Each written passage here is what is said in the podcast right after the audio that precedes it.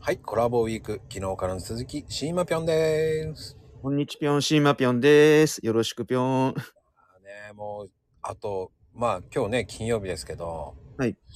いやー、シーマぴょんって言ったら、女子プロ。そうあの、今日数えたらじ、うん、そう6試合 ?6 試合見てましたね、去年。はい。結構見てますね。でもそれまではい全然見てなかったんです。あの、スターダムっていう団体はもちろんね、しゅあの専門誌読んで知ってたんですけど、うん。去年の正月に12時間なんかぶっ続けのなんか特別番組をやってたんですね。うんうんうん。で、それ見て、あ、なんか見に行きたくなったなと思って、で、まあ、たまたまいろいろ、まあ、土日あんな、あの、他に練習とかやることあって、行けてない中で、ちょっと行ける日が1個あったんで、初めて行ったんですよ。そ4月だったんですけど。はあ。でもあれ、すごいですよね。なんだっけ、うん明るく、激しくし、新しく、そして美しくっていう、あれだけそうそうそうそう。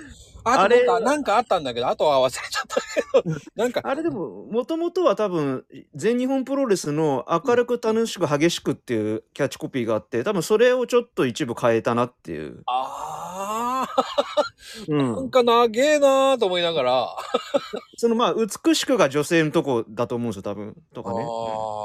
ああ、楽しくとか、うん。軽やかにとかそういう感じなそのうかそうな。まあそうそう、うん。まあでも、面白いですか、やっぱ。いや、やっぱ、あのまあ、その、見て、見る、その女子プロってあれも面白いし、あとは、こう、わ私は後楽園ホールしか行かないんですよ。え、なんでえ、そこが狭くて見やすいからです。ああ、そういうことか。臨場感があるんで。確かにあの、後楽園ホールって、うん。あの、プロレスとか、その、ボクシングボクシングとか。そうそう。うん。いいんですよね、臨場感あって。そうそうそう、そうなんです。で、ちょっと、その、おんぼろさがある、うん。あれ、こんなだっけ子供の頃に見たとき、大人になっていく後楽園と、はいはい。違いますよね。そうそうですね。かなり違いましたね。うん。なんかこんなボロっちかったっけと思いました。そう。で、あの、かいかいかいかい帰り階段とか帰ってくると選手の落書きとかいっぱいまんま残ってるんですよもう何十年とかの建物ですけど うんうんうん。築何十年のビルだからあれですけどそういうのも含めていいんですよああいうとこがあーであと一番いいのは当日券で見られるんです あれ、そんなに簡単に見れるもんなんですか、当日券で。